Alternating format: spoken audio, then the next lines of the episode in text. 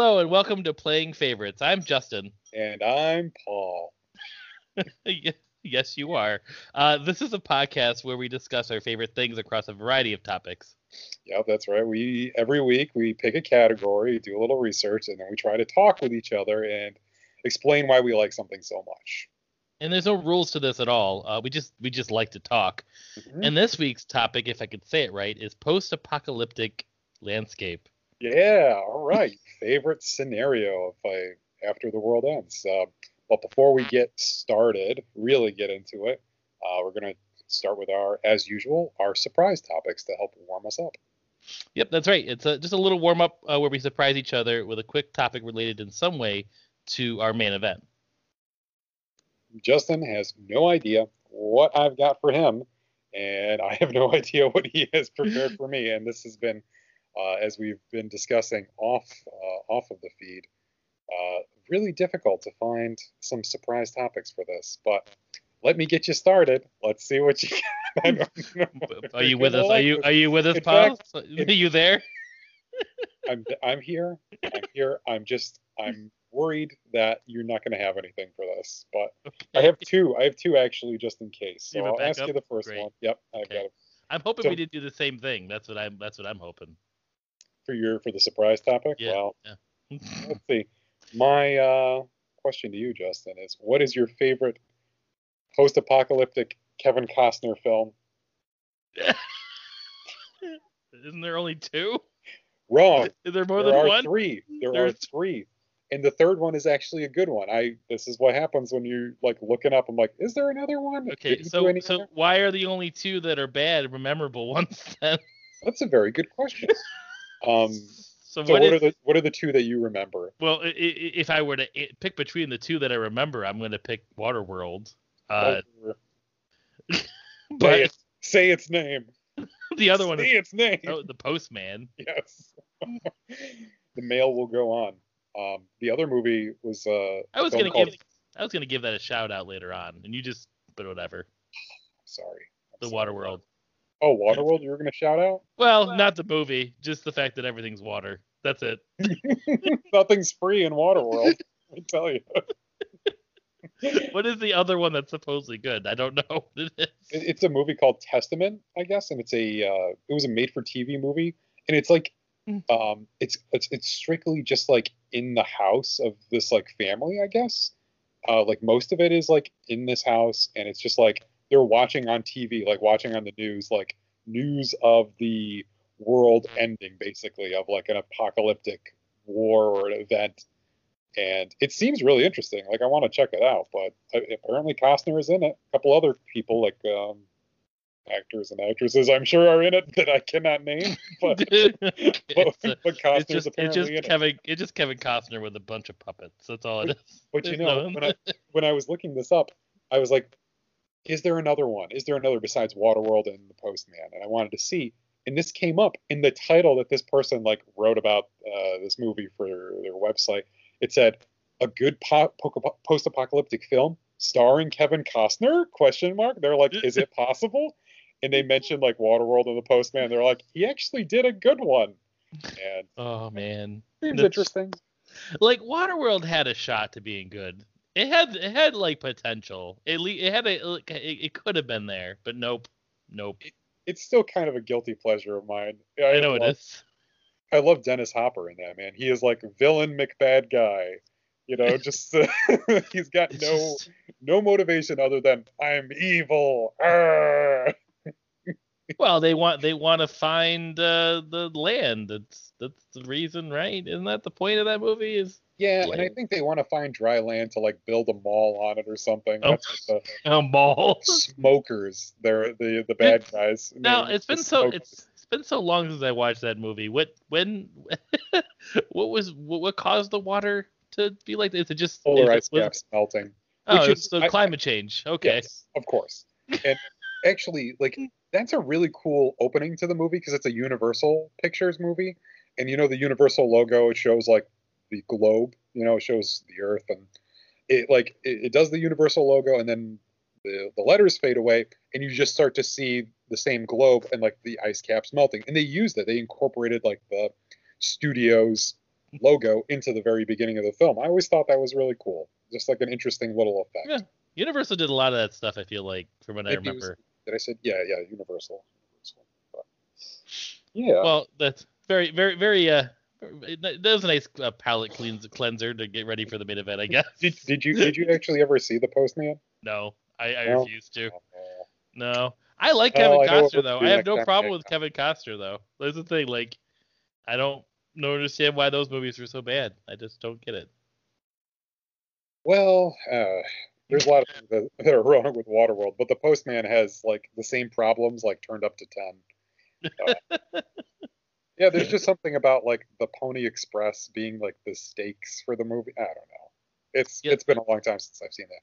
So I guess that's what we're gonna do next time we see each other. We're not gonna watch Batman versus Superman again and try to stay awake through that. We're gonna watch the Postman. Um, um, um, no. I'm sure there's other bad movies that we can watch. I think you should watch Dark City instead. I know that's off topic, but All right. Oh, is this is that gonna make its way into this into this podcast? it's not post-apocalyptic. Doesn't count. Good. Thank the Lord. I thought about that. Not ready it. to talk about that yet. It's gonna come up eventually. Don't worry. I'm gonna postpone that for as long as possible. um. So I guess that was a quick and easy topic. I think this will take a little bit more time. You ready for your surprise topic, Paul? I am ready. I'm ready. Let me know. Your favorite weapon to use in a zombie apocalypse, or or favorite weapon in general. It doesn't have to be something you'd want to use. Did you ever read the Max Brooks Zombie Survival Guide, the original? Mm, No. Um, because I remember, I think we actually have a copy of that. I, re- I remember thinking like, wow, this is like a really practical approach. Like what you should, you, you ideally you need something that you can, you know, kill a zombie from far away with, but something that you don't necessarily ever run out of ammo. Like something that you can, re- that you don't have to worry about like reloading or anything like that. So honestly, it's something I have to get good at with. I don't know. Um, there's nothing wrong with like a good old fashioned like piece of wood with a nail, like a big board with a nail through it. I don't. Know. But but honestly, like a I don't know, like a, a homemade like spear of some kind, Mhm. maybe something that gives me some distance, and maybe like a a um a machete, a machete of some kind, like a, A machete, small a blade. machete. Yeah, like a small blade and like another like couple knives. I don't know. Probably edged weapons would be my favorite, my go-to. Oh, I mean, I think like the, the the staple is like an axe for some reason. I don't know why that's the staple, right? Isn't that like the thing that people usually associate with zombies is an axe? Really? I would think. uh Oh man, no, I wouldn't think an axe. I Gosh, would. I'm, I'm not saying I that's think one a of my favorite. chainsaw is what people people associate with zombies nowadays, but Is it? Is that what it is? Okay. I, I would. I, I think it would. As far as like cool factor, I think like a sword would be cool because I think Yeah, it's an edge weapon. You know, you Mhm. think of uh, what's her name from Walking Dead? You know more than me. Yeah. yeah, she's pretty badass. But um, but I don't know. I just thought that'd be a cool thing to consider. Like you know, I mean, obviously a shotgun, but if you run out of ammo, that's not good. I'm just trying to think of anything else that would be a good weapon to have like all the time, you know, or just one that you like seeing in the movie, like like or in a show or whatever, or even in a game. Have you ever seen like those um like they're they're like really long, almost like they're a spear on one end and they've got like a flat blade on the other. It's like a Shaolin monk kind of weapon kind of thing. I know, and I'm probably botching that, but it, it, it is this kind of uh, I don't know. It's got like a point on one end and it's got a blade on the other. That to me, I think would be like the perfect weapon. Not very portable, uh, but you know, swords would probably be, be good, like specifically like a katana or something.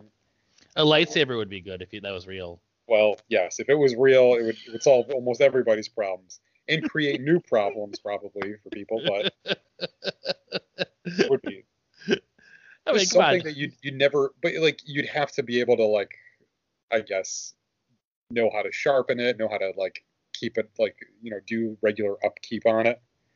Um, and I think like a spear might be good because you can sharpen any stick into a spear. You just got to get really strong, I guess, in order to like punch it through a zombie skull. Or or like a bow and arrow if you just get good at that, I guess. Yeah, again, something you got to get good at. I like people who say like, "Oh man, if I if if the if the zombie apocalypse happened tomorrow, like I'd get a compound bow and I'd and I'd live, you know, I'd, I'd I'd camp out and I'd be like, have you ever shot a compound bow? Like, do you even know how those things work? Like, it's the kind of thing of like, there's gonna be a lot of people stealing stuff from a sporting goods store, and a lot of and a lot of like discarded sporting goods around corpses.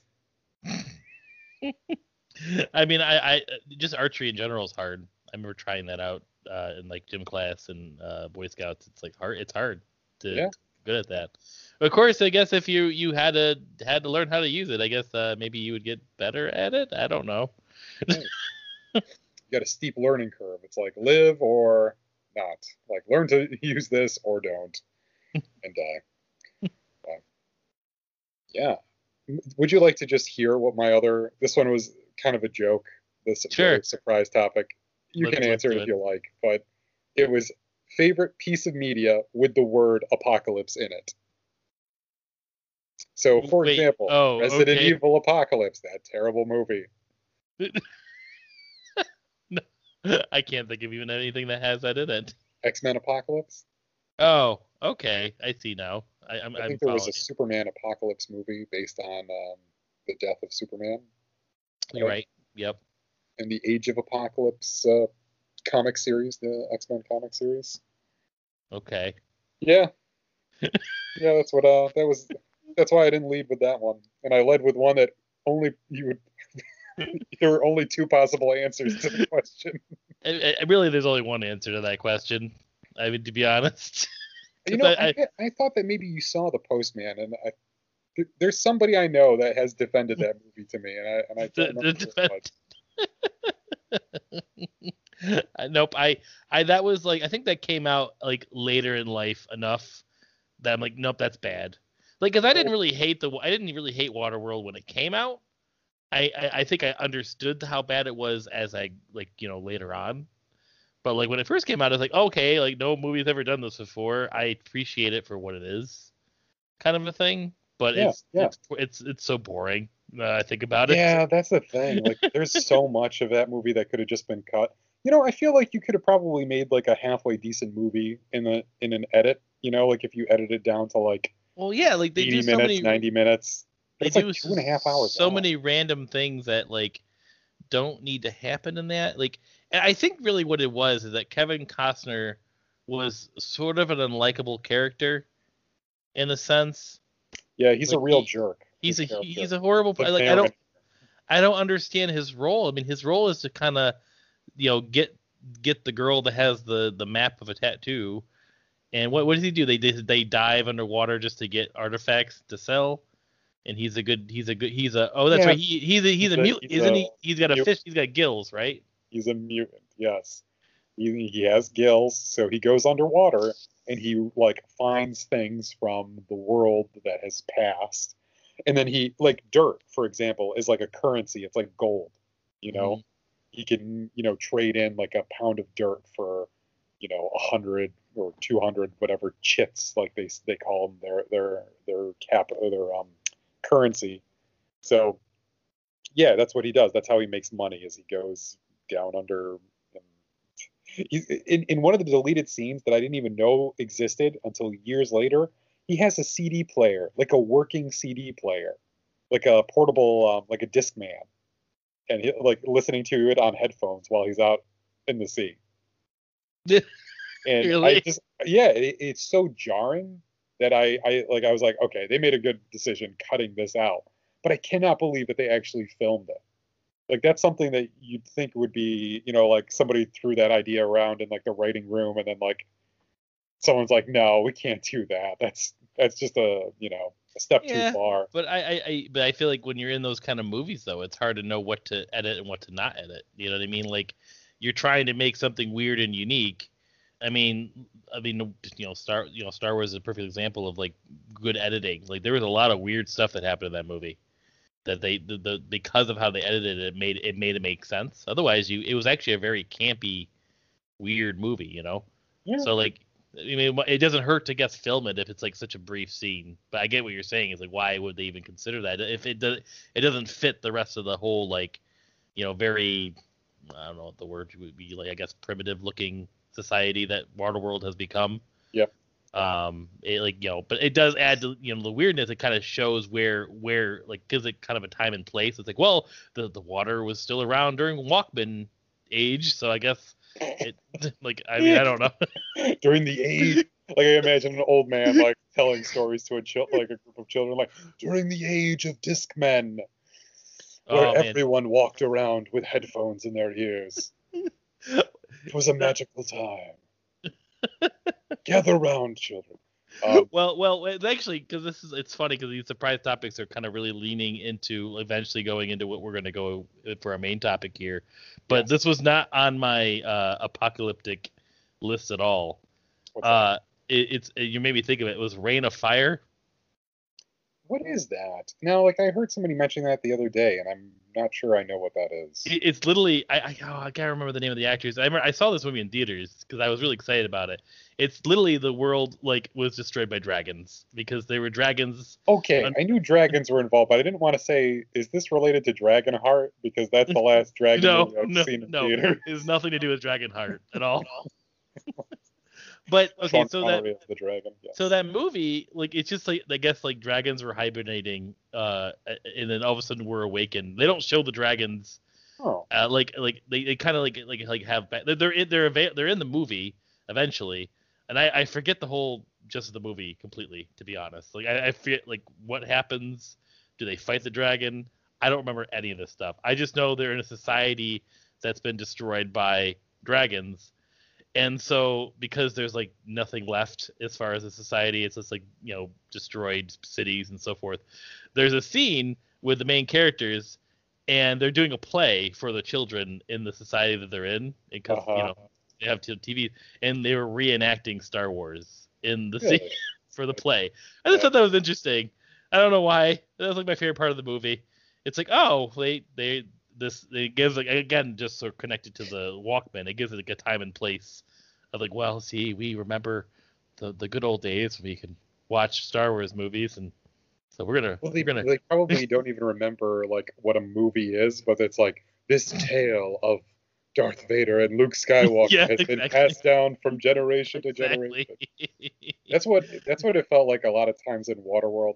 Oh, oh, by the way, I, I'm sorry, I don't mean to derail this, but mm. can you just tell me why would at some point people just forget the name of Earth and stop calling it Earth and start calling it Waterworld? Ah. Because that's like that's like one of Kevin Costner's first lines in the film. Like he meets somebody like a trader, another trader like on a boat, and they they're like talking, and he's like, "Oh, I'll give you this for free," and he goes, "Nothing's free in Waterworld." I'm like, did did we decide? Like, who decided this? well, I mean, I don't know. I mean, uh, I mean, dep- I guess it depends on how long it was like that for. I don't know. I don't know what decides that. I mean, of course, not everyone calls this Earth as well. So, I mean, Why would you call it? no, I meant like different Midgard? languages. Oh, but yes, that's that's true. Midgar is also Earth. Yeah. yeah. I knew. Well, I think I think we're good at warming up. What do you What do you think? Are we Yeah, I good? feel I feel pretty warmed up. Even though it's freezing outside. um. So yeah, we're gonna take a quick break, and then when we uh, come back, uh, we will discuss our main topic. Welcome back. As we said before, our main topic for today is favorite post-apocalyptic scenario or landscape. So, You say that so much better than I do. Know, you're, I've had so much practice talking about the apocalypse, I guess. uh, so, uh, before we get to our honorable mentions, Justin, do you have any shout-outs that you'd like to mention? Any any things? Well, I have Uh, a few because I feel like I'm, this is gonna blend into one thing, to be honest. Because I mean, as you said, this is probably a little bit harder of our topic that we've tried to figure out and narrow down. Yes, indeed. Uh, so we, we might be. I feel like this list is going to go up and down a lot as we as we discuss this. But there is a few uh, runner-ups I have, and I'm going to just kind of list off. One one I want to mention mostly because I haven't finished the game or played enough of it enough of it to really uh, give a clear whether or not I love it or not. But I enjoy the world for what I did. Is uh, Horizon Zero Dawn. Okay. Right. Um, That- That's a post-apocalyptic game. I thought it was. yeah, okay. All right. Yeah. Interesting. that they're they're that's Earth that they're on. Word? it- really? Yeah. Oh would have So pretty much- future dinosaur planet or something. I don't know. Yeah. I didn't think it was Earth. It yeah, well, nature takes over, and somehow dinosaurs, like robot dinosaurs, take over. But then they take, get the roots of Native American, like sort of American Native Native American tribe. So like the world itself is very unique and different for that kind of vibe. And I think there's some things I'm missing as far as how that all happened, and eventually, in the end of the game, you know that it's post-apocalyptic. Like you don't know that going in. okay. You start you start learning that as you as you play it. There was like All a oh, right. So you're you not know- exactly sure of where it's taking place, but like I, I, I heard I heard like yeah I heard like there's like it might be the moon or something, but like it's definitely the sense that there was a civilization that that it, that went away and they had made like technology and it got too much of itself in a sense.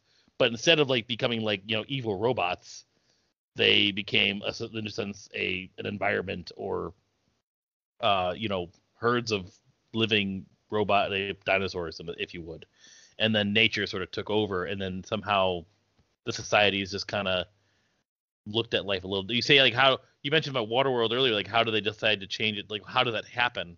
Well you know like this you know like the like the upper government if you would affected that way of thinking. You know what i mean? Mhm, mhm. because they're trying to hide the truth of what happened. Or they get so blinded by the actual truth because they kind of hid it. And then generation after generation after generation it uh, changed the perception of the, the everyone else if you would but that's why it's a shout out because i don't really i can't give a clear conversation but it's a really interesting world i kind of really want to get back into it i just it's been hard for me lately with my video game time if you Hmm. would Just how much time you can devote to it. yeah, yeah. All right, really interesting. I, I it looks like a really fun game to play. I've never gotten the chance to uh, to try it, but yeah, it's got a unique kind of art style too, like what you were saying about like kind of robot robotic nature. You know, like you're you're kind of in. It looks like from what you've said and what I've seen, like you are in in a in a world where nature is ruling, and you're trying to just survive, basically like um, you know animals that have been you know enhanced by technologies or even deadlier than they were before, like predators that are even more deadly. That's really interesting. Um, I will uh, give you one of my shout outs. Is actually something I mentioned in, in last week's episode, and that's the World of Ruin from Final Fantasy VI. I had a feeling you might say that because I thought Oh. about that today. only because that um, in very few games have I played, and I, actually I can't I can't honestly think of another one where a cataclysmic event happens halfway through the game, the world map changes. You're pretty sure, um, just if like you're, this is like the first time you were playing, you're you know you have no idea what happened to the rest of your party. You're one person. You end up being uh, Celes, uh, this Mm. female character. She wakes up another like tertiary character, Cid, wakes is like has been taking care of you like on an island in this little hut, and then he gets sick, and you're trying to keep him alive, and you're trying to go fishing to to, and the goddamn fish would never show up when you needed them, and you, oh my god, it was so stressful trying to keep this guy alive, and every time I played it, like Cid, Cid would die an untimely death, but um, I, I, I apparently there is a way to keep keep him alive, but anyways the world map itself is just like dramatically altered. Uh, nothing is like like the town like most of the towns are still there, but a lot of them have been destroyed. hmm The continents have all changed, and in the center of the world now is this big tower of, of garbage where Kefka is waiting for you. You know, he's just like ruling the world from there. And you know, it's not something you see coming in this in this already kind of interesting world and even the music changes when you're in the overworld. Like the, it's because it's the world of balance in the beginning, and then after it's called the world of ruin. And in the beginning, the world of balance music is really like upbeat and very like energetic and you know adventurous. You know, it's a it's a RPG music. You know, it's you're mm-hmm. out you know exploring towns and fighting monsters and all that stuff. Random battles. what was that? What was that? Random random battles. Yes, of course. Yep, they're just like real life. And chocobos. and the world when the when the when it becomes the world of ruin, the music changes. It's much more like um, I, I don't want to say like uh, like depressing, but there's a there's a sense of like loss and like um, despair in the music, mm-hmm. and I mm-hmm. was like, good on you, Super Nintendo uh, RPG, for like Square. You, you know, it was, like just, it was just SquareSoft. Yeah, when it was just SquareSoft, when when they would invest that much time and effort into just those little details, I feel like it's a it's a good example because it's it's it's a 16-bit game. You know, like mm-hmm. there's not much to it, but they used everything they could. They used the visuals, they used yeah. the sound to create that like atmosphere. So there's, there's one other game that you, you made me think of though when you said that though that, that kind of did that. It, I, I think it falls in that category. It's Link to the Past, in a very weird way. That's very true. Yeah, because you have like a future where Ganon wins. Yeah. So it's a it's a kind of a, a, an alternate like you know an alternate timeline if you would, but still it's a it an apocalypse did happen and you have the world change around you because you're going back and forth in time. I guess uh, Ocarina of Time did the same thing. Same thing feel... with Wind Waker. I mean, Wind Waker is Waterworld, basically, right? we're talking, uh, we're talking the same thing. We, uh, is that our new answer? Is that our new favorite? It's just the Zelda world. The Zelda is. Do you think that? I bet there's a somebody is out there has made the association that perhaps Kevin Costner is the king of Red Lions. He's a, he's the boat that's like uh, guiding through the. Really, that's really funny. I don't know, maybe. And then with Majora's Mask is you're preventing the apocalypse from happening. Oh God, that's right. that game, that game makes me laugh every time I think about it, just because I remember playing it for the first time and like just looking up, like that moon. The moon is so scary. just heading towards you, and it's like, wow, okay, I guess I should hurry up. Have you ever? Did you ever get it to when it was like the very end of like the last minute of the game? Like, oh yeah, the, the oh, very first so... thing I did was just let the time run out because I wanted to see what would happen. It's good. Oh man, that's really funny. Did you did you um? Ah, see. Okay, so do you have another another uh, shout out at all? I only have one more. I only have okay. one. More.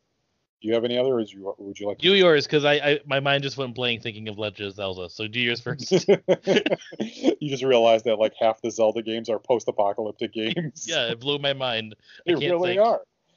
Gan- anytime that Ganon wins, you're dealing with a post-apocalyptic scenario. All right, the other one that I have, and I'm sure that you could probably talk more about it than I I have because my only experience with this series is this one thing, is, and that's Fallout 3, um, mm-hmm. which I played for the Xbox 360 um, way later than I should have. Many people, like it, it, had been years since people had already said like, oh, it's a classic, it's a classic.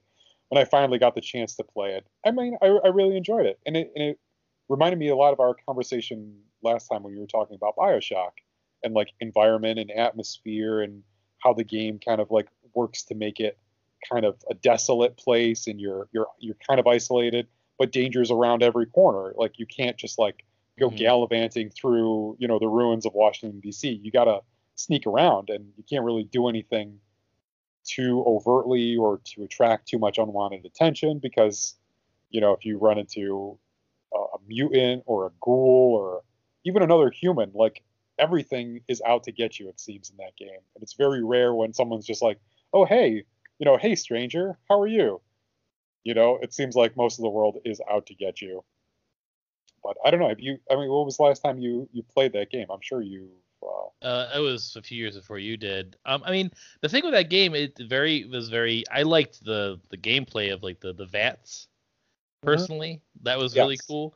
But yeah, there was a sense of like for for your first like open world game, even though there was Fallout games prior, which had a very different feel. I think that's why not yeah. really many people know about them as much, and that was my only experience with three.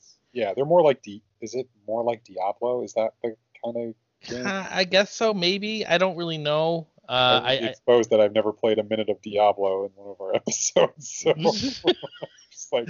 Um, I think I think it was like top down. I think at least Fallout One was. I'm not sure about two. I feel like two might have had like a 3D thing, but it was made by a different company. Bethesda took over uh, the Fallout yeah. series and made three, so they're yeah. the ones that kind of made the breakout with that game. But from my understanding, like the later ones, just done like Ve- New Vegas had a very interesting story to it, which is like a it's sort of like a uh, spin-off, if you would, of three. They use like the same Yeah. engine, Yeah, yeah. But I It's don't know a much. sequel, It's just like uh like happening like concurrently, something happening. The what's time. interesting about that landscape is that it's it's a it's a post-apocalyptic world that happened in the past. So it's Yeah, because it, it's like everything is still frozen in like 1950s American culture. and really what made that setting so perfect, I think, was in a sense the the, the soundtrack to that to that to that game. Mm. Like it, I don't think it would have panned out as good or, or felt as authentic without that old 50s music. You know what I mean? Like that's I love that soundtrack.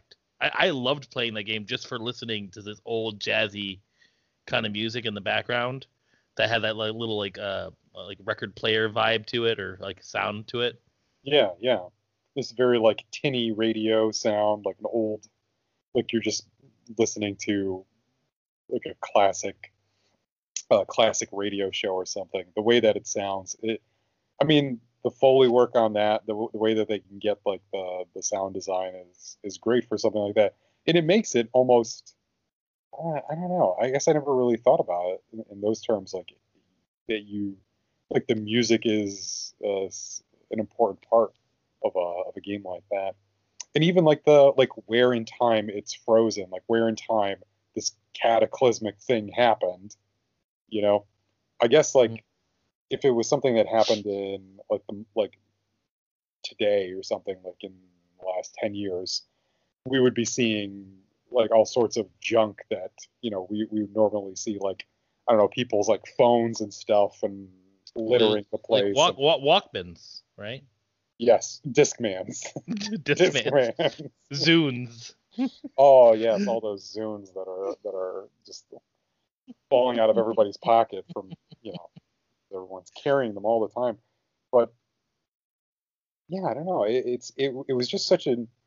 I mean, you got Liam Neeson in there, so you, you're you're automatically you've got some good voice acting. I feel like the characters are all really interesting. Um, the places are are interesting. Like the first um, city, like city place that you go to, Megaton, you know, with the bomb right in the middle there Yep. um, I just think that's it, it was just really like it was fun and playful, but also like it could be really scary and really like desolate at Well, times. and that's the thing with that. You we talked about uh, like you know Mass Effect having that kind of like you you don't really know what you're gonna experience. You know everyone has a different experience. Mhm. Yeah, This yeah. game's the same because like you can blow up Megaton if you want to. That like is true. Uh, but I never did. But there's also things you just might not have experienced in the game. Like there, there's such a there's like the thing about that game that's different than any other post-apocalyptic world slash movie slash any of that stuff that we're going to talk about is that you got to see different aspects of it in that game.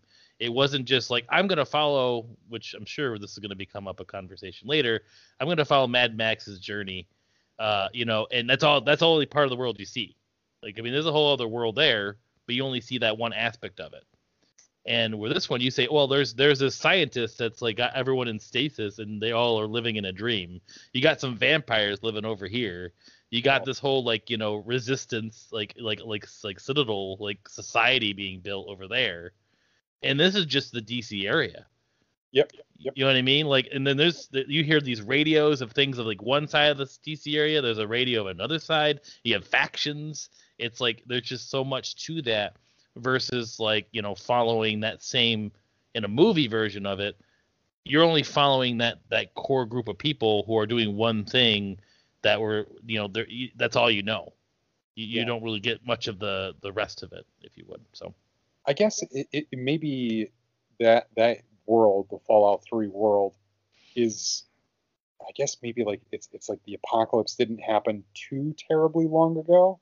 So there's still like some like remembering of the way things were. So you still have a lot of people and you still have people like kind of like working together. It's not like to the extreme because as we will probably talk about Mad Max, Mad Max certainly has like uh, a sense of isolation just because it's like society crumbles and it's in Australia where like in, in like outside of the cities, you know, pretty rural can get like uh, you know you can go out and be isolated and not see a person for a very very long period of time. And I feel like that's a it's a big difference because DC is such a populated area. So it would take a long time for it to like whittle down to just like one or two or three groups of people. But right now, like at the time of the the game when you're when you're playing it, it seems like yeah, there's there's groups all over the place. That doesn't that's not necessarily a comforting thing though, because some of those groups are terrible and, and terrifying. That simulation uh, segment is that really like got me. That was just like, oh my god, like I cannot believe like I was like it was such an interesting idea. Like I never I just never thought to find something like that in a game mm-hmm. like that. So I really appreciate like they they took the time to kind of you know flesh out things that they not necessarily every other you know any other game company would have fleshed out. You know they really enriched the world. Do you have any other shout outs or would you like to move now next into our honorable mentions? Let's move it. Let's move into our honorable mentions because I hopefully I can figure it out as we're talking. Okay. oh, I I have two. I've okay. got two honorable mentions, and one of them we've already mentioned. Number one uh, is Mad Max, the Mad Max universe, mm-hmm. uh, Mad Max world. And what I love about it is like you don't you don't really know anything beyond Australia. It's like mm-hmm. it's very vague. And the first the first one of that series I saw was the Road Warrior. I, I hadn't seen the original Mad Max. Um, it took me a long time to see the other movies. I, I, watched the Road Warrior, and the opening of it is really is really great. It, it's this like uh, it's like the flames consumed the world, and there was chaos everywhere. And then we learned about a guy named Max, and Max went mad, and that's it. It's like okay, that's all I needed to know. Thank you, movie. Like let's begin. so when when they when it when it starts and it's just like it is the search for fuel. It is just fuel your vehicle so you can keep going. And I mean, I went back like later on. I'd go and I'd and I'd, and I'd watch the original Mad Max, and I was like, okay, this is this is fun. It's good, and I like the villain in that one, Toe Cutter. That's like where I based my roller derby name on. But like, there is a lot of good stuff in that movie, and it's just mm-hmm. silly. But it, it, it is talking about like it's like the world just kind of is ending like Australia hasn't felt the full effects of it yet, but it's starting to feel these ripples of like society starting to crumble. Like the center is not able to hold as well as it can anymore. And mm-hmm. that was really cool to see. And then in Road Warrior, it's just like, screw it. Everything is everything has gone to shit. And we have like a city that's, you know, refining refining gasoline being uh, laid uh, under siege by the Lord Humungus, you know, a dude in a metal hockey mask wearing like a thong.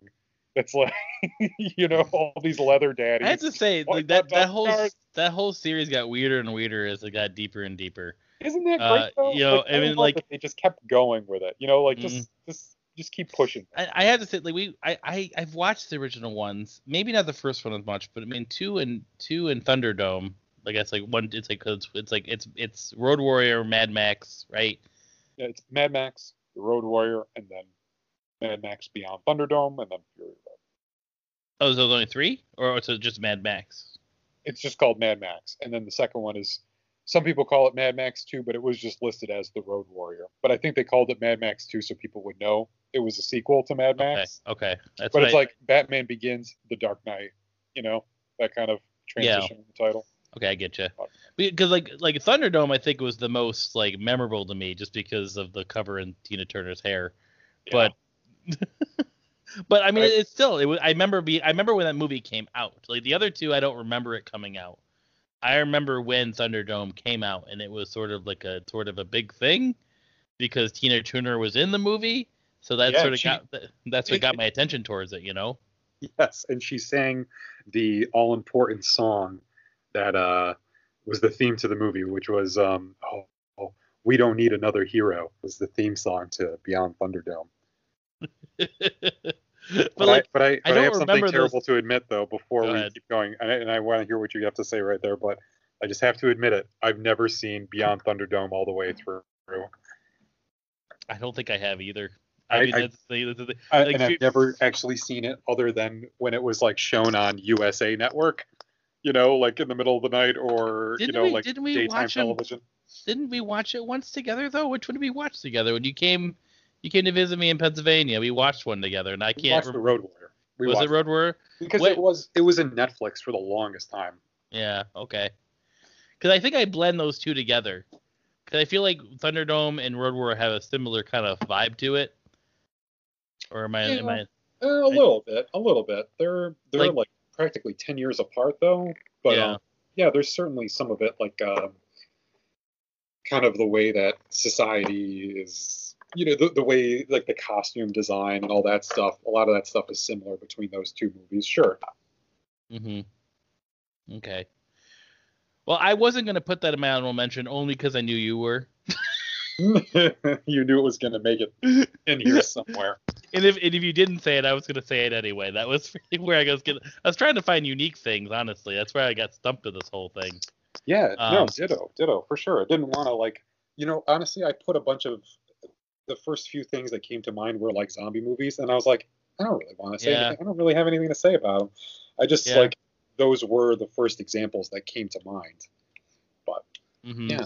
Well, speaking of zombie movies, because the one, I guess this is kind of like this is where the shout out slash honorable mentions could be blended into a one. But I do, I do like. Cause I found, I remember we, we used to talk about this all the time back in our Monster UN days. Um, Such a dick. anyways, inside joke. Sorry, Yeah, everyone. Inside joke the audience, man. Nope, And- uh, that's all you're gonna get. All you're gonna Hey, get. that was a good idea. it is a good um, idea. We're not letting that idea out yet. Okay. But no, the the Day of the Dead uh, film and that whole Oh yeah, yeah, Romero. right? Uh, we, Yeah. we used to talk about that and like the fact that the zombies the, the one thing unique about that is the zombies did have memories or some sen- sense of uh uh like you know um humanity to them It could and- be thought, right? Was that the was that the one where Yeah, the yep, scientist was teaching? Uh, and he he uses the gun in the movie like the, the Yeah. zombie like learns how to use the gun um and I, I didn't and we talked about that a lot prior to me watching it because I, I saw it like a few years back like it was maybe like two three years ago I watched this movie oh wow, finally? okay. Yeah, because it was on uh, it was on Netflix or something like that. I don't know where. It was like around Halloween time, right? And I remember like, and I, I think I was like, I'll just watch this. Why not? I kind of it's Halloween, right? And I, I was like, wow, this is this movie is really good for when it was made. Like even good for now, like just the whole like the way the gore was and stuff in that movie. Yeah, Like yeah. how at the end is disturbing. How like they're they're like ripping the guy apart and Oh. like it's like it's hard to hard to really handle a little bit. But just like the the gist of that movie where like they have like they almost become um, mi- um military versus like surviving. yeah, Like, uh, you know what I mean? Like that it's- that's unique to me in that kind of zombie uh, apocalypse, if you would, versus following like the random, uh, how, like you know the random uh, dude that just happens to be in a zombie movie. You know what I mean? yeah, yeah. I mean, in a lot of ways, it's kind of similar to 28 Days Later in that, you, you know, you're you're getting like, you know, some people's perspective and people just surviving, and then you all of a sudden like the military enters the picture, and Mhm.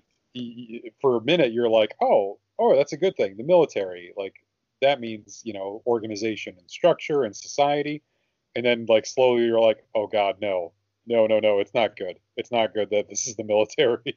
like they're just a bunch of like maniacs right now at this point with all the weapons. Like that's that's what it boiled down to in, in both of those situations. Um, it's funny you mentioned Day of the Dead because one of the ones I had on here was The Land of the Dead, which was a much later George Romero movie, like mid to late 2000s. Mm-hmm. The only thing I liked about that though was interesting was that after I don't know, maybe decades after like the zombie outbreak, uh people that were infected or that are zombies now go back to their like start going back to their old lives. Mm-hmm. Like people that were like there was a guy that was a gas station attendant is back at the same gas station and like trying to fill cars up. You know what I mean? Like there there was some kind of memory. So it, it was I always thought it was interesting because it was like they were like synchronizing and like the zombies were like working together. Are, are all all his movies though? They all can. They're all like in the same world, right? They're all the same outbreak. Yes. I guess I, I, don't know. I don't think he. I don't think he cares to tell you the truth. It's like then, he's been he's been doing the movies to like make social commentary, and mm-hmm. then and it, it, might as well be the same world in, in his mind. I guess I don't know. I don't know. I think most people. I think most people do consider it because they all have like the Day of the Dead, the Land of the Dead. It's like the Dead series, if you would. Yeah. Um, and I think they all are connected. But you know, like what he's doing is he's showing obviously just different small stories, kind of like I guess how The Walking Dead is handling in that now with all the variety of spin-offs that they do. Yeah. But um, I think his idea is a little more interesting uh, way to take on take on it though. It's like it's more like you know what happens to the zombie versus like what happens to the human, um, which I think is an interesting. It's interesting take on that kind that type of apocalypse versus like, well they're all evil, we must kill them. You know. Yeah. Yeah. So what's your next honorable mention? My next honorable mention, I think this is a first for this podcast, is a book. Oh. Uh, it's a book by Kurt Vonnegut. It is called Cat's Cradle. Okay. Uh, um, and to really like sum it up is very difficult, like any Vonnegut book. But what it boils down to is like one of the guys, and this is a fictional character, but like one of the guys that worked on creating the the um, was it the atomic bomb for uh, the one that was dropped in Japan, the, the two that were dropped in uh, Japan. One of the like people that w- one of the scientists on the Manhattan Project, he also came up with this weapon that he de- he called it Ice Nine, which was like this little crystal of ice that, if placed in water, would instantly freeze any water around it. So, um, if you were to like take a piece of it and touch it to your lips, it would freeze you solid. If you hmm. were to drop it in like a, um, if you were to drop it in the lake, lake would instantly freeze solid. So, in the end, towards the end of the, the end of the book, um, not to spoil this for anybody who hasn't read this book, that's you know probably 45, 50 years old at this point. Um, the uh, you know there's like these these like three or four chips of this ice nine that are still out there and they're kept in these thermoses. And the children of the scientists are the people that have them. And there is like a there's an accident. They're on this island uh, in the Caribbean, I believe, and there's an accident, and one of the er, like all of the the chips of ice end up in the ocean, and all of a sudden, oceans, all oceans, frozen solid. The war like I guess like inst- within minutes there are hurricanes and, or not hurricanes, like tornadoes ripping across this you know ice world now, and people have survived and what's funny is like you're fine. Like there's nothing that's harmful. In fact, it's actually like an ideal world for humans because um, it seems like most animals have died, but they're not like gone. They're all preserved. So if you want food, all you got to do is uh, melt the ice and uh, heat them up. Oh, so it's all like frozen okay. food. And right. it seems like, and it seems like um, all the germs are dead as well because nobody seems to get sick anymore after like you know a certain amount of time after uh, this cataclysmic event. So it's it was just a such an a different way of looking at like the quote end of the world, mm-hmm. and that yeah there are people that are still alive and they're still kind of doing things, but and I'm really really summarizing this. Uh, you know I'm, I'm trying to fit like this whole book into a nutshell, but I always thought that was such an interesting way to look at like what a post apocalyptic future could be. Um, you can still like melt water, you, like ever, there's plenty of fresh water, you know, there's plenty of food. Um, you just can never touch that stuff and get it into like your nose or into your mouth. You know, you have to kind of just be careful. But what's funny, like the way you know the the like most of the people on the island are dead, and a lot of them died willingly. They they all um, ended their own lives because there was this, uh, you know, this this preacher, this holy man who professed to be a holy man, but he wasn't really. He was very like honest about like, don't believe anything I say because it's all lies. Uh, mm. But hmm. people believed him anyway, and they made a religion around him.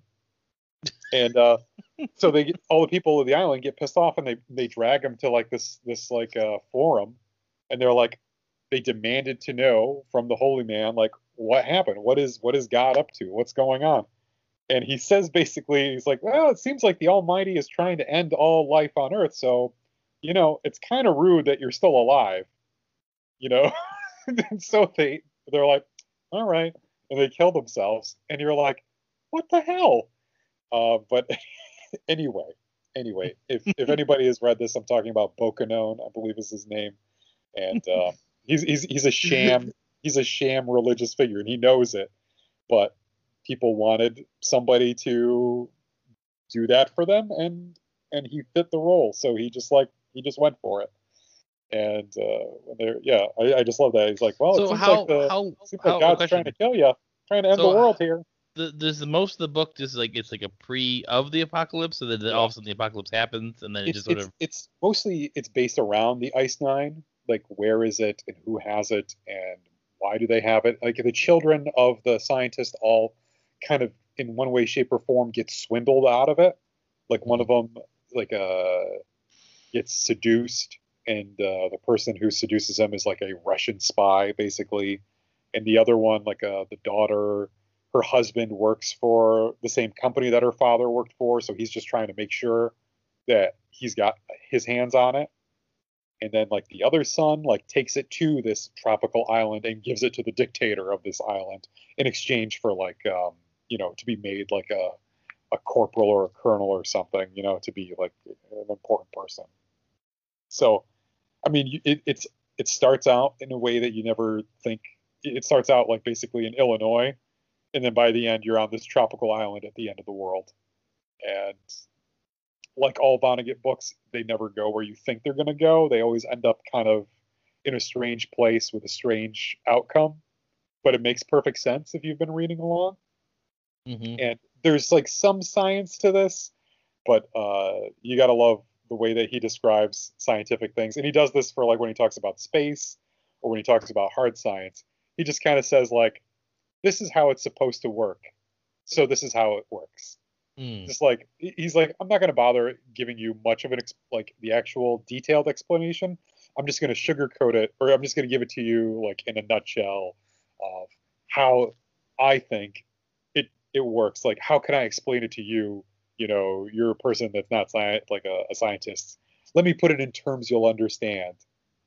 Mm-hmm. and sometimes you may be like well i want you to explain it to me. And he's like no. No. I'm just going to explain it to you in very simple terms. Mm-hmm. so the science is kind of shoddy. It's not hard science fiction but it's certainly fun science fiction for sure. So to feed out to that that comment makes me want to lead into my other, I guess, honorable mention, because this is where it gets fu- so fuzzy for me. So the fact that you're saying that like it's like it's loose science fiction that maybe is sort of accurate but not you know it isn't kind of a thing. Yeah. So Doesn't gonna, pretend to be accurate, but yeah. yeah. Well, it, it it has like a it ha, it tries to communicate its accuracy sure. among in the world that you're in. So I'm gonna just go out and say the Matrix. Really? Okay. Okay. So and I want to kind of like like uh, kind of loop that in with I guess like Terminator 2 as well. You know, it's like that whole idea of oh, okay, yeah, yeah. Of like the robots taking over. But the Matrix I think really gets to me uh, for mostly because uh, it's mostly the first movie, like how they explained the whole like scene where they explain how this all happened. Okay. It's like the the the robot takes over, but then they use the human as a battery, which that's the loose like scientific fact right there, right? it's they they use the, the, humans as the battery, which you would need a lot of humans for that. And then they and then the, the way they kind of to try to solve the problem is they scorch the sun, which causes the humans to be you know pushed underground. So yeah. I just thought that was a different way of taking that sort of role. I mean, it's just and when you see like the actual underground city, it's a little bit different than what I I even envisioned going into it. Say what you will about how they ended that series and whatnot. I think it was okay but the concept of them having this matrix to keep the the the batteries alive is sort of a different take on that kind of uh, alien takeover, or not alien, uh, robotic takeover. I think that is a really interesting. It is a really interesting idea, and I, I feel like like the sequels kind of ruined that like mythology a little bit. It, it kind of like explained too much. Mm-hmm. Um, without. Well, it, it, got too full because, of itself. Too honestly, it got too. It, it, was trying to do like almost like too much it was trying to make this like grand statement, like that humans and alien humans and uh, robots both have a sense of choice, and they they can, they both are looking for control, and that sometimes they just can't get that control. Uh, I mean, they they try to get to what's the uh, what's the word I'm trying to say? Like, I guess they're trying to the the they're they're, they're, they're what they're trying to say.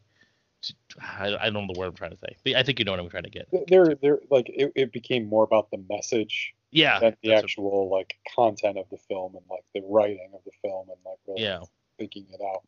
Because like the I mean that's like a real theory that people have and I'm not I don't think it is re- or I don't think it has any real credence to it anymore but like the idea of like what if we are living in a simulation you know like mm-hmm. what's to what's to deny that? What's to you know what is the evidence for it? What's the evidence against it?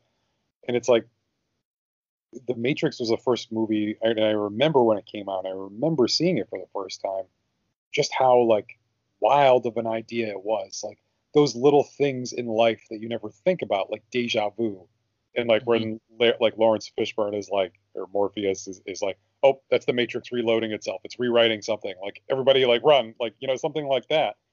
It's such an it's such an interesting idea. Like it, it really tried to look at like well, think... human experience and be like, oh, the things that we sometimes think are like oh weird coincidences are actually like glitches in this major system that we're all a part of. Yep, yep. No, it was, uh, it was, uh, it's, it, it I, I, that was what made that movie so great. I, I was so excited for the other ones and I, you know, I think I think I got so blinded by that like love for that sort of thought and world that like you know I, I ended up liking the other ones too, but because you know it was an action movie, that's all it was trying to be. But I, it was just something about that uh, you know initial concept that was really cool, and how yeah. they plug they plug in and they download your data because they could teach you in the Matrix how to like do karate and do kung fu and like learn how to how, learn how to fly a plane. Like it's like I need to know how to find a helicopter. Can you upload some information into me? I always just thought that was sort of a funny way of handling that. But it, it not even just the Matrix part, but just the actual like real Earth that they had such a.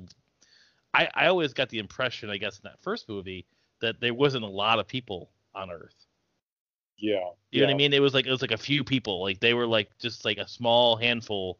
And, yeah. There's you know, something they, really cool and like isolated about the um, what is it, the Nebuchadnezzar, the ship that they're on. Yeah. It's like yep. this is the world that we know. Like this yep. is what we got. But when you get back to their their society, Zion. Though, so though I think it was sort of cool how they handled it, and they had like a sense of like, you know, uh, you know, um, uh, like a government, if you would, um, and the fact that they they did live underground and how they handled that whole world, that was cool. But I feel like they they it, it, it kind of fell flat a little bit too, but that's sort of why it's like an honorable mention to me. But I feel like they had a lot there that was different than your normal robotic takeover. I know. There there was just something that really like really resonated with me when I saw that you know the uh, giant orgy rave in the third movie. Oh my god! really really moved me about the human condition. Like, see, humans will. this is the kind of stuff that we'll we'll do. And that like, was a, that the was machines that... coming. Hear me, Zion. I'm like, really, really? This is how we talk to each other. I'm like, you're on a you were on a spaceship just a minute ago, like, and you're wearing a tunic. I know that was that was the, the jarring part dance. about it. well, you, like, you what, got what the... the hell was the what, what was the point of that? Oh my god, that gross, sweaty, long dance sequence. Jesus, man there are some sequences in film that I'm like, wow, that they, that could have you, you only needed half of that. You only needed. It, like it's funny because like when I first watched the movie, I didn't really notice it. I, will be honest with you. I was well, no, like, okay, like, you like know, the first time you watch any movie like that that you're anticipating, you're like, okay, well, what's gonna happen next? I'm excited because there's more new stuff coming. But then, like when you watch it again, you're like, ah, oh, geez, okay, I'm gonna fast forward through this part because. Well, it, it feels like it's longer every time I've watched it because I. Yes. I, I, I think that's a but, trick of the actual home video. Like they just add a minute of it every time you watch a new. Well, like uh, for I mean, uh, for, I think like, like I think last year I decided to rewatch all the Matrices, so they're actually fresh in my brain, like in my mind a little Did bit. You say the Matrices or the, Ma- the major major matrixes. you watched all the Matrices. How do you say that? Is it Matrixes? I don't know. I think it's Matrixes. I don't know. I don't know. Do not quote me. I have no idea. The, series called The Matrix. I watched the series, all three mate of the. I don't know how you say the Matrix that. series. the Matrix series. the Matrix compendium. Um, but no, okay. That's that's that's my other honorable mention uh, that I had uh, would be that one. I guess I mean yeah, and, and I love uh, you mentioned it like what the machines do to the Earth. They basically try to like poison and ruin the Earth so that uh humanity can't live. Like this kind of like dirty fighting between humans and machines, uh, which makes the end of three like you you think it'd be really interesting because it's like well how do we find a way to like move forward? It's not about humanity winning the war or machines winning the war. It's about them like coming to like a uh, some kind of uh, agreement, I guess, or some kind of compromise. Be what like, ends up happening, yeah. yeah, which I guess people didn't really want. Yeah, Yeah, people wanted like a big like battle between machines, but then I'm like, that's what made me like it though, because then all you're just getting is just the Terminator movies. Like you mean like you know you got this people fighting machines, where that one was interesting, where they made like they made the the main like villain at the end of that wasn't necessarily machines or the human. You know, it was uh, it was it was like a, a corruption within within it. You know, yeah, like it was Smith, right, Mr. Yeah. Smith. which I thought was a good way to handle that ending. Um, I thought it's like, because like, how do you really solve this? Like, if if they kill all the machines, Yeah. then, what? Then what? then What? I mean, like, I guess they try to rebuild, but maybe if they kind of create a like a, a common ground, like they can eventually build rebuild faster and actually work together. But I I don't know. That's that's where I feel like like the messaging was trying to convey something, but then the people that really liked those movies didn't want that at the Sure. same time. It's like it's like it's like too much thought in my my sci-fi action film. You know what I mean? It's like sometimes you just want to kind of like turn off a little bit. Sure. Sometimes you're in the mood for like a nice high concept sci-fi movie or post-apocalyptic or dystopian movie, which I feel like a lot of these we we've been kind of like dancing around those genres, but they're all kind of the same kind of thing. Yeah, like there's so many I, I wanted to bring up in this conversation, and I don't even know if it's considered that or not. Like you were Hmm. saying, you want to bring a book in. Um, I mean, I'm just gonna throw it out there since since you did mention a book. I, I almost wanted to think to bring up Fahrenheit 451, even Yeah, though that's, not really post-apocalyptic, but it's like it's sort of like it- kind of It's it's dystopian, right? It's like a here's a vision of a like uh, of a world gone wrong. You know, like hmm the world hasn't quote ended. It's just become like a police state or um, big or like 1984, like Big Brother is watching you, like something like that. okay.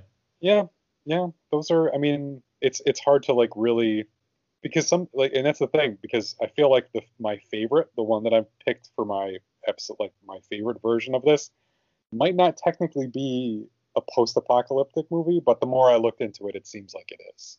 But Mhm. it's very much more. It seems like a dystopian movie at times. gotcha.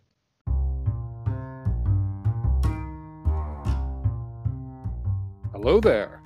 Yes, you. Have you checked out our Patreon yet? It's got all sorts of fun stuff. That's right. There's a tier out there for everyone. At the two, five, and ten dollar levels, you can support the show and get perks like suggesting topics for us, submitting questions for us to answer on the air, early access to episodes, ad-free episodes, and even monthly Patreon exclusive episodes. A little help from our listeners will help us do more great stuff. So check us out on patreon.com slash playing favorites. Of course, there are other ways to support us. You could follow us on Twitter at PlayFave Podcast. You can subscribe, uh, as well as give us an amazing review on iTunes or Spotify. And of course, share us with your friends and family. We're trying to create a community, and we want you to be a part. So come join us and let's all play favorites together. Would you like to go into your favorite now? Sure, sure. And it is a it is a film, um, and it's one I'm not sure if if you've seen this. I think you have, um, but maybe not relatively recently. It's Okay. um, it's directed by Alfonso Cuarón, who's quite the uh, prolific director these days. He did Gravity, hmm as well as some other movies that I'm blanking on, which I know are good. Did, did he he, did, do E2 it? He He did, did a E2 Harry Potter movie. Yes, he did um, Prisoner of Azkaban, and Mhm. he did Y Tu Mamá También, which was a really good movie too. I saw that in high school. But um, it's Children of Men. Oh, I saw that on the list. I have never seen it though. Never seen it? Okay. You really do need to see it. But it's you got to kind of be like in the right mood to see it because it's it's not really it, it's it's a lot of depressing stuff. There is some hope there and like but it's it's very much like a it's a movie about despair. And I don't know, do you do you know anything about the premise of the movie?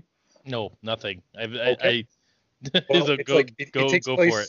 22 years, I think, or like 20 or so years after the last baby on Earth is born, and for some reason, can't figure out why, all women are infertile. So like, or not all women, like no woman can get oh, pregnant. Oh, okay. Like, This I don't know. We don't know. They don't know exactly what's happening. If men are infertile, or but for whatever reason, can't make new human beings, can't make new babies. And the first scene of the movie is the death of the youngest person on Earth, and it's like people watching the news. So they're all like, just imagine like a root, like a this tiny cafe, like filled with extras, all staring at a TV screen. Like some of them are like weeping, and some of them are sobbing. Some of them are just staring and and they're just like you're just hearing the news story about like the youngest person in the world had just died today from stab being stabbed by a fan of all people. It's not like he died of something, you know, like a crazy accident, but like because there's like this like cult or or celebrity culture around the youngest person on earth, you know, and they kept calling him. I think it was like Baby Angelo or something. They're like, and this was, and they were showing like his baby pictures and like, and people are like, and now the next youngest person is this, you know, this girl who lives in Sudan or something. And it's such a, I, I think it sounds more like dystopian, like the future is without hope, like humanity is Well, it like, still it still like works what- because something something catastrophic happened where they Yeah. could procreate. So therefore, that's the world they now live in. It's changed because of that. So it still it still fits. what I think is really interesting about it as like a apocalyptic movie is that it's it's like the apocalypse the, the apocalypse doesn't just happen overnight. It's something that takes time. It's you're watching like the gradual erosion of society. Like in and it's ta- it takes place in uh in the UK in in, in England and um it's the last truly functioning government because I guess everywhere else there has been some kind of apocalyptic scenario because it seems like Russia, United States, China, they're all kind of off the table. So Britain is basically like the last functioning government, and people are trying to uh, immigrate to the United Kingdom like en masse. Like everyone is trying to get there, so they have this like police So- state. And What- there's like a revolution that's trying to start at the same time. And So like, how how long? You said about 20 years after people just stop having kids or babies. yeah, there's like you're you're 20 years into the last baby born. Hmm. So the youngest person, like 20 years old, then is that what it Yeah, was? you know, it might have been 18 because I think was, they said that he was 18 when he died. Okay. So it's So- been 18 years. But that that's like the last one. So obviously there was probably time before that that like it was slowing down, right? Yep. right? so it, there's this like steady, you know, gradual process of the world, or you know, of like humans ending. Mhm. you know it's it's I, I always thought it was so interesting because it's like it's not based on you know there was like a nuclear war and now people are infertile you know because of radiation they cannot figure out why human beings have stopped uh, being able to have children and like the way that you get like this information is all kind of like you know not secondhand but like the movie tells you gives you like snippets of the past you know as you were saying before about other like like Land of the Dead. You know, you kind of get an idea of what what what happened, how you got to this point. You know, without somebody coming down and sitting you down and saying like, "Well, here, let me tell you what happened to the world." You know, they you just kind of get it in little clips and you put it together yourself. And, and sometimes you see it like even in the billboards and in advertisements. you- You're kind of like, "Oh, wow, like that's what happened." Like, wow, and the careless way that people like treat life too. It's like people are fighting with no regard to who they hurt or who they. I mean, because there's like a revolution that's being led by people who are supporting the immigrants against this, you know, police state which is killing immigrants. It's but but the the, the central like figure of this is this guy and he's like trying to escort a pregnant woman the first like pregnant woman in 18 years to um, a group of scientists that is working on trying to figure out a, a solution to this. Mm-hmm. and he's got to like navigate basically war zones like in the middle of cities and like you get to like witness from like rural areas to urban areas like how society is falling apart. And in the end he does get her there. And it's you know it's it's really it's a it's emotional but it's like listening to uh the cure or like a, a really like depressing band it's like you got to kind of be in the mood for this the, movie the, the Cure. yeah, like you, you, you want to listen to Disintegration or something, you, you kind Mhm. of got to be in a mood. And it so may not be I, I remember this movie coming out now that you kind of gave me the synopsis, and I, I remember, and I, I, I, I'm gonna be honest, like for the past like six, seven years, like I used to love movies like that, and I can't ever get in the, those kind of moods anymore. It's like it's weird. I just want like you know I want like a popcorn flick all the time. I blame I blame okay. Marvel. I blame Marvel. Now let me let me tell you, I, I it was really hard watching this again, and this was a movie that I like I saw it, and I know a lot of people. It seems like nowadays people are are trying to like not bring it back, but they're saying like, hey, this was a really good movie. You know, people should really pay attention to this movie, and I agree with them, but I feel like it might be becoming a father that has changed my outlook on this because I look at that kind of scenario and I'm like, no, I did like everything in my body wants to be like, no, that can't happen, no. Mm-hmm. And It's when it's, just like when you're thinking about just yourself, and, and I don't know, maybe that is about the same time as when you, you know, it is it is hard it is weird how when you become a parent how media or things you used to maybe like in, be interested in or or indifferent like- to. Yes, yes. they they they they are hard to swallow now like i mean you know we talk about zombie movies and horror and all that stuff like i can't handle like, like that stuff like i used to Oh yeah. I'm and uh-huh. I i really kind of i kind of base it on like just like the content you watch of being a parent not that i can't watch it at all but it's just like it's not as in my mind because like you know you i could i can't just turn on a horror movie in the middle of the day. You know what i mean? So it's like you have to find that certain time to do it. Not and- not to not to date this podcast too closely to when it you know when it's coming out but like in the in the you know if if the if during the super bowl they show one more like uh commercial with like that father's commercial that they showed i think like oh my last year god oh my god I'll was be in like tears. I'll be a big blubbering fool on the couch because like that kind of stuff that used to just roll off my back and I'd be like, uh, schlocky emotional garbage. I'm like, oh my god, you know. it really does change you becoming a parent, not just for guys, that's for damn sure, but you know, like you look at everything a little bit differently and and so this is a, this is a movie I think it still kind of stands the test because I watched this pre-children, pre-marriage even, and I watched it and I watched it relatively recently too, like a month ago. I saw this, and I like watched it again.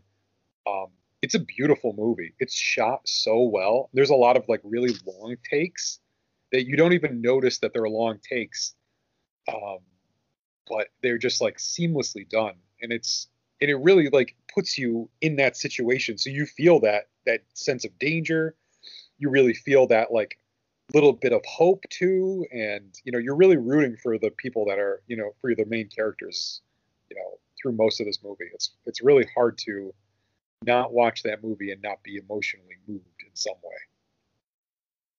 Mhm. so yeah that is i think my favorite post-apocalyptic scenario. I hope nothing like that i'll take a zombie apocalypse over this to tell you the truth But I, I'm wondering now because I mean that's okay that I, I probably won't see this movie anytime soon. Though it sounds like a great movie to watch.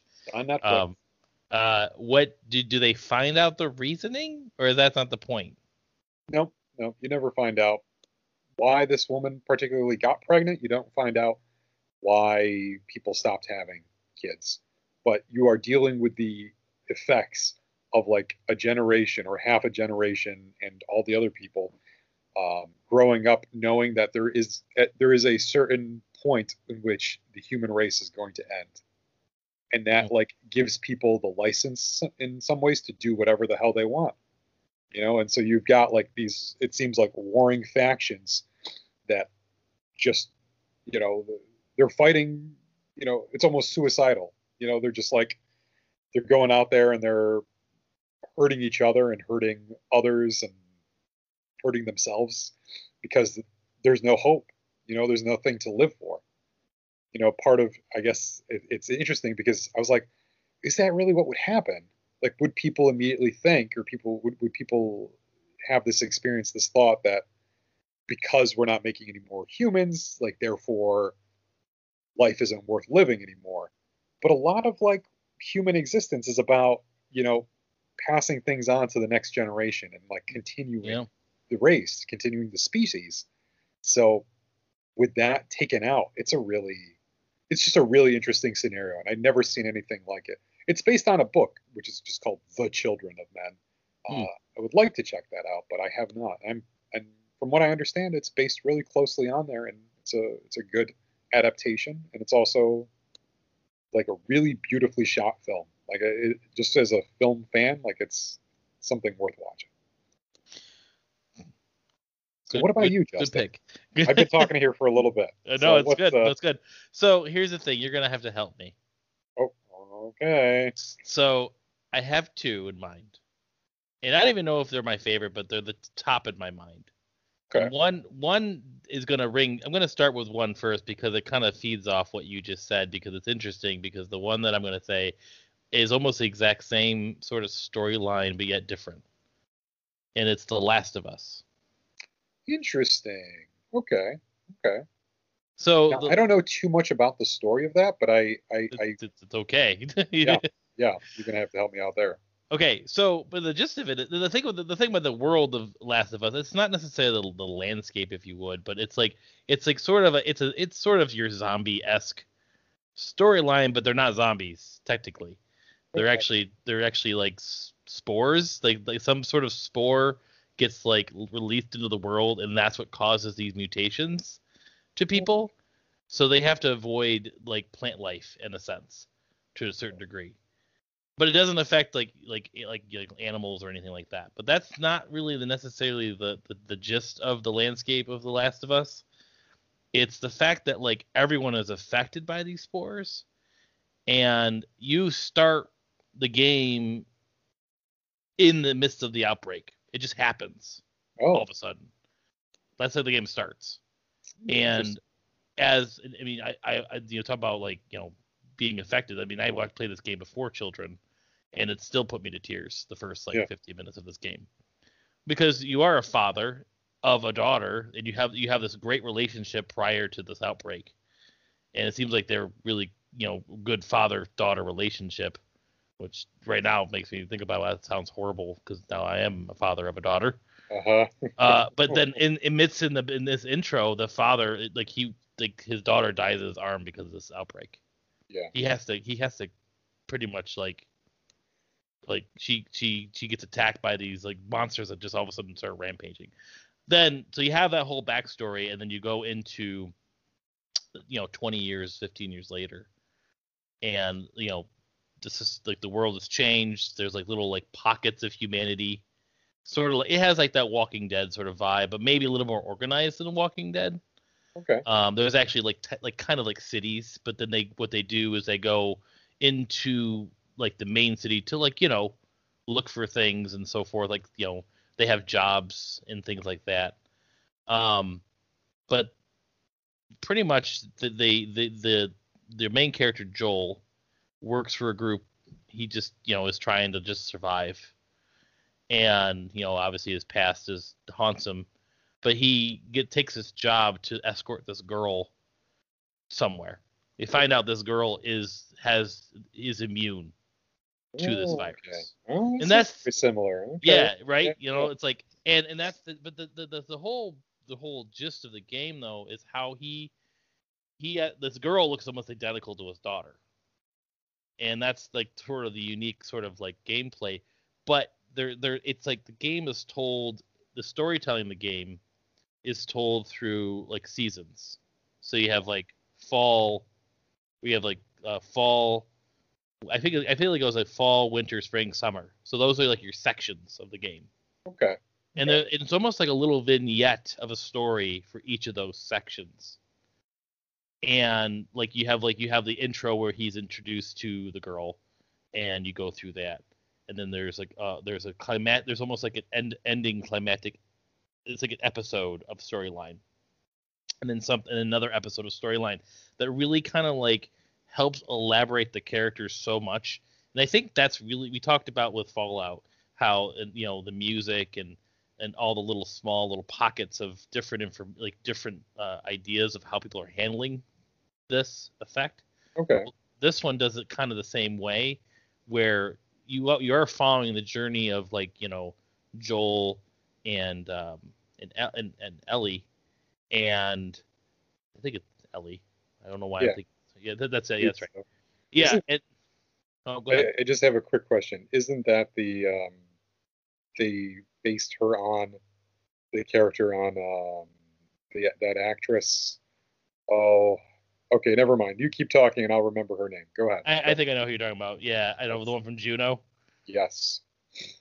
I don't know if they did because she was in another game too, They right sued- around the same time. Yeah. Well, she well, that's in the it. thing.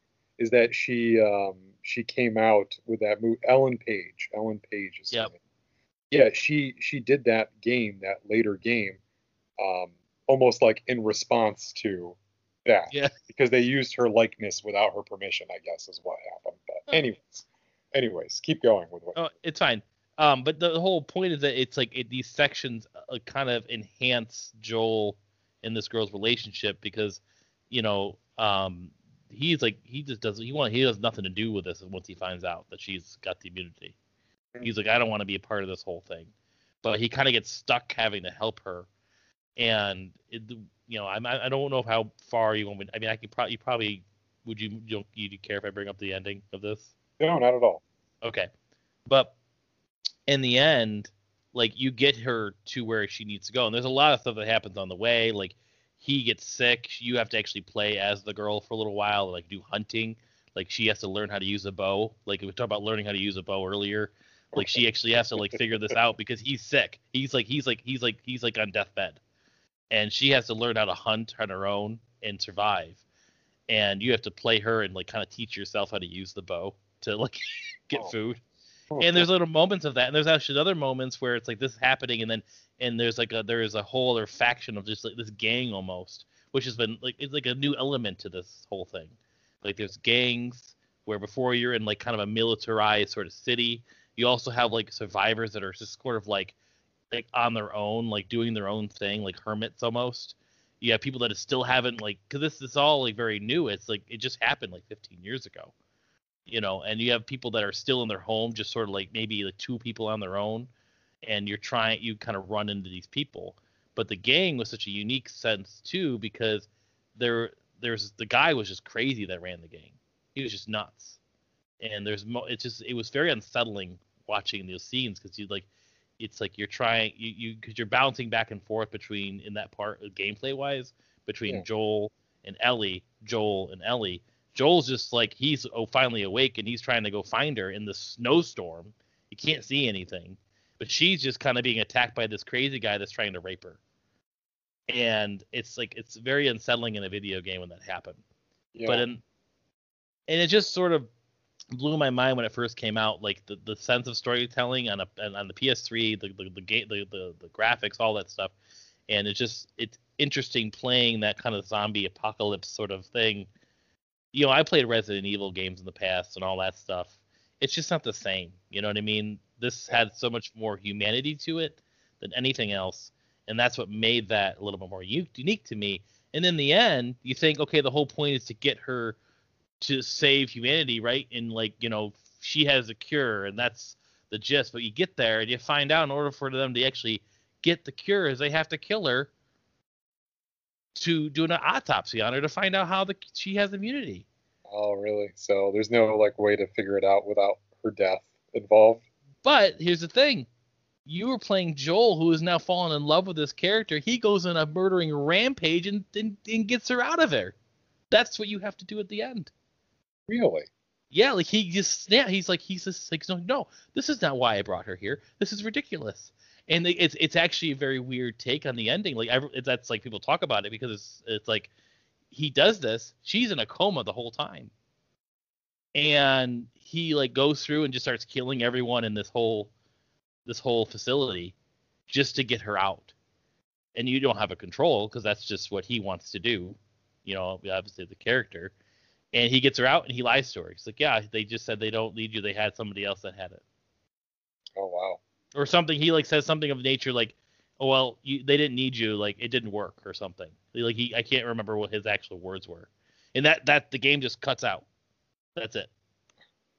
it's like in mid midst lie, and you just see her expression just like kind of like oh, because then then then he just brings her back to like his brother has a camp somewhere he has like a brother in this this world too.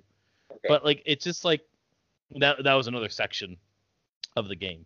But like it's just sort of a different way of like handling that kind of like I guess uh, catastrophe is like no like we're humans and we're selfish and and we we love each other so much that we don't care about anyone else. Hmm. And that was really their take on it. And I'm really curious how they're going to handle the sequel because that looks freaking awesome. Do, yeah. do, you think that it just picks up right where it left off? Well, I mean, it, I mean, Ellie looks like Ellie looks like a few year, a few years older. I mean, it looks like I would say four or five years later, maybe. But it's hard to tell because Ellie's in that weird age where she's like, I think she's like 12 or maybe 15. Okay. And she looks like a young adult. So yeah, I guess she was maybe 15 roughly in the first one, and it looks like she's like a young adult in this new one. Interesting. I uh, mean, I, you, I, I remember seeing the video of when that trailer for that premiered, and people seemed to just go nuts, like for The Last of Us Part Two. So, I mean, it seems like you've got plenty. They, have got plenty of, to work with with like a, a, world like that, especially since it's like it seems like okay, he was taking her to this place that was going to like find a cure for it. Now that's not an option anymore. So yeah, so what I'm else wondering can where you do? Like where, where where do you take the story now? It'll be interesting to see. Well, like you don't like you don't, there's a, there's been there was a side story that delves a little bit more into Ellie um and like where are her fam where's her family um there there's been rumors of where it could go but it looks like she is just angry like she it's like a revenge story for her and you think about it like she kind of gets that from her father figure now and because of what he did, but maybe in a different way. Like she almost she's because throughout the first game she's just learning how to survive because she doesn't seem very familiar with it. Okay. Um, but uh, I, I don't know. I'm actually curious. I'm but like we talk about like you know handling things like as parents and I, I've seen some of those trailers for that. I'm like I don't know if I can play this game. Oh, I, I, I, I want to so bad because I love the first one so much, but it's like I don't know if I because it's like the first one was like gory and stuff, but it's like it was still like PS3 graphics for that time, which was ma- it was amazing. But the one for that's coming out for PS4 looks so realistic. It's like uh, unsettling. Maybe just a shade too real for you. Yeah, well, I mean, there's there's like scenes, or I don't know if you've seen any gameplay footage, but it's like there's a shot of like Ellie like kind of stalk. It shows how Ellie kind of like does like stalks stalking attacks, and uh-huh. like how the AI works. That was the big thing with Last of Us uh, Part One was that the way the AI interacted, it was really kind of interesting because you it's sort of like kind of like God of War and Atreus now, like you know how the AI of that like side character because Ellie was like a side character. Okay. Um, but like in that game, it was like she was just smart AI that she would just do things, and you did you ne- you never got like confused or angry at the AI of like why did you do that? You just you just told us to to you just let everyone know that we're here. Like you're you're stupid. Stop it, AI. Yeah. Like she yeah. was an actual like person. You know what I mean? Like she actually did things. Like she would pick up like bottles for you and give them to you. Like it was just like she would help. She'd yeah, like, help. If she was like in a different room and a guy like was trying to sneak to you, like she would actually run in the room from behind, like hit him in the back with a bat. Like it was just like that was like mind blowing at the time. You know, it's like it, based on the scenario because it wasn't like it was like scripted. This is what she does anything. every time. Like she she doesn't just hit people with bats every time. It's but like if she finds a bottle, she'll hit him with a bottle. Like it's like it's it dependent on the things in the world in the room you're in or what was available on the ground, um, all those things. I mean, you still had your because they're made by the same people that made Uncharted games. You still had that kind of like you know tra- traversal sort of like puzzling. It's like, oh, we need to knock down a ladder to climb up this wall, and Yeah. um, and here let me boost you up so you can get up there. Um, but you still had that. But I, I like this is the thing. Like all these like post-apocalyptic things, I, I wasn't even sure how to rank these. I mean, that one I think had the most weight as far as uh, like uh, storytelling goes to me.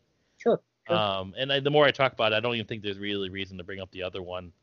I was gonna say, uh, just to kind of throw it out there, I was gonna say uh, the uh, what is it? What is it? What is it? Battlestar Galactica. Uh, that is a good one. That's a good one. I mean, again, it's it's one of those like isolated, but not necessarily isolated because I mean it's just people living on a big ship, you know, trying to stay one step ahead of robots, you know, that are trying to kill them. hmm Um, but I don't know if you recall, like what was really good about it was when they came across another ship called the Pegasus, the Battlestar Yeah. Pegasus Yep. and how like you think like awesome now they have two ships and that wasn't a good thing no in the end it was just like no only one of these ships only one of these groups of people is going to survive and Yeah. it's it's it, there's something like really like depressing about that like you know like humanity is being hunted to extinction really we're like the last two spaceships full of people and we can't really get along Mhm. uh, there's going to be a problem. but Yeah. uh, like that whole idea of the fleet and the Battlestar, yeah, no, it's a, it's a great. It, it, it's a great way, way of telling that kind of a story where it's like it's again like it's like right after the apocalypse happens. Yep, If you if watch it like, happen. You, you know, watch the like- guy who's responsible for it, and you watch what happens. but it's cool like how they ended in the. I mean, you know, I know we brought up uh, Battlestar before, but like it, it where it takes it, it's like it's like an apocalypse that's really starting the civilization of Earth. You know, Yeah, it's it's so weird. Like we, I like kind of felt towards the end of that last season like that was where we were going to be heading. Um, but I mean, like, I really like the way that they tell that story because I mean, yeah, it is about like the apocalypse. It is about like the escape from danger too. And I think one of my favorite episodes is when they are just jumping uh, in hyperspace, like every what is it, like 33 minutes? Because in 33 minutes, that's when the um, the Cylons find them. So like nobody has slept in 40 in like in like 48 hours. You know, everyone has just been working around the clock and like just making sure they have enough fuel and just jumping and jumping and like w- like you know starting the timer. Okay, you got 33 minutes. hmm You know, go have a drink, go have a bite to eat, try to sleep for 10 minutes, and then be back to your post. Yeah, they they they created so many unique storylines for that show. I mean, I, I don't feel like there there there Not all of few, them worked, but Not all of them were worked. Unique. Yeah, but like they handled like um uh tension between uh, or like the tension of the episode because I mean it still had that like that was kind of created where like you had to like still had like have an episodic kind of you know beginning and end. Sure. You know what I mean? Like it was like it wasn't like these like oh next time you had the next time on on on the episode, but like they they kind of wove it into the story of that particular episode. You know what I mean? Yeah, you'd it- have it- like two part episodes or three part episodes, but a lot of times, like stuff that would happen in one episode would would have an implication for an episode like five five shows later. You know, it Mhm. it, it knew its continuity well. It, it it kept things like it wasn't just like somebody got like a scar, you know, from doing something, and all of a sudden, and, and then you never saw that scar again. It'd be like, no, like that person was affected by that one thing that happened to them. My my and favorite my, my favorite continuity thing though i, I feel like I, I, almost feel like they did it they went a little overboard with it it was um uh what's uh is Apollo? is that his name The oh, the when he gets fat, when he gets fat when he gets fat. There is no reason for him to get fat other than to show like time has passed. and then like when he's like losing the weight, he's like, "Hey, he's like, hey, I'm I'm back in like fighting shape." Yeah, like, he's like telling his dad, and he's like, "Yeah, I've, I've dropped like two stones already." In in um, what's it, Commander Adama, just like looks at him and he's like, "Yeah, keep going." It's like brutal, brutal. oh man but I, I i more i talk about it i think the the last of us has like i think like i say a good way i think that's a good counter to your favorite i don't think it's hard it's hard to rank these honestly in the end You know, No, it's true. like they're they're all they're all like different in their own way, and but it's a, it creates a good conversation. Um, and I am very excited that we decided that Zelda is a pop is a is a an apocalyptic is a, a post-apocalyptic. video world. game. Yes. I mean, if you think about even the original Legend of Zelda, it's just like this desolate world with caves, that like all these underground cells, and you're like bringing letters from old men to old women, you know, to get medicine. There's They're all no old. There's no there's no there's no young in people at every, all. In every goddamn store, like the guy is like, "Boy, this is expensive." Like, you know, you gotta like buy all this shit that's really, really expensive. Yeah, yeah. Your your first experience is in that game usually is with an old man in a cave to get a weapon to defend yourself with against like the monsters of Ganon who have won. It's their world now. Really, I mean, it's their world. Everyone, every other human being lives in a cave. Mm-hmm. Well, so there's a guy that lives in a waterfall though. Uh, he doesn't live in the waterfall. Oh wait, no, there is. Yeah, yeah, there is the dude in the waterfall. So you get the white sword. No, the white sword is in the in the place above the screen above the the waterfall. Oh, If you go in the waterfall, I think it's the money making game. Remember that? You're like, want Oh, to play a money right. making game and you just lose money. really rare when you actually win any money on that. All right, can you tell me, Justin, what's on the schedule for next week? What are we going to be doing next week? Oh, we're done talking already. It's been so quick. Um, next week's topic will be, uh, what did we decide to title title this? American Kung, Favorite American. No, favorite, no, favorite Amer- American martial arts movie. I got Right. it. I figured it out. There are plenty of good martial arts movies out there. We're specifically talking about American made ones. There's not a lot of them. Yep, You really, Nope, don't really wonder how we're gonna get there. We'll get just, I'm just gonna bring Waterworld as my answer. That's my answer is Waterworld. Does Kevin Costner use some form of mutant martial arts that I was unaware of? With his webbed toes and his gills? Ugh, that was gross. When that dude pulls his ear back and you see the gills, I just wanted to like throw up every time. He's got an ear vagina, basically. All right, that's what it oh looks my like. god. And on that note, Uh, ear yes. vagina. yeah. Until next time, I'm Justin. And I'm Paul. Let's do it again next week.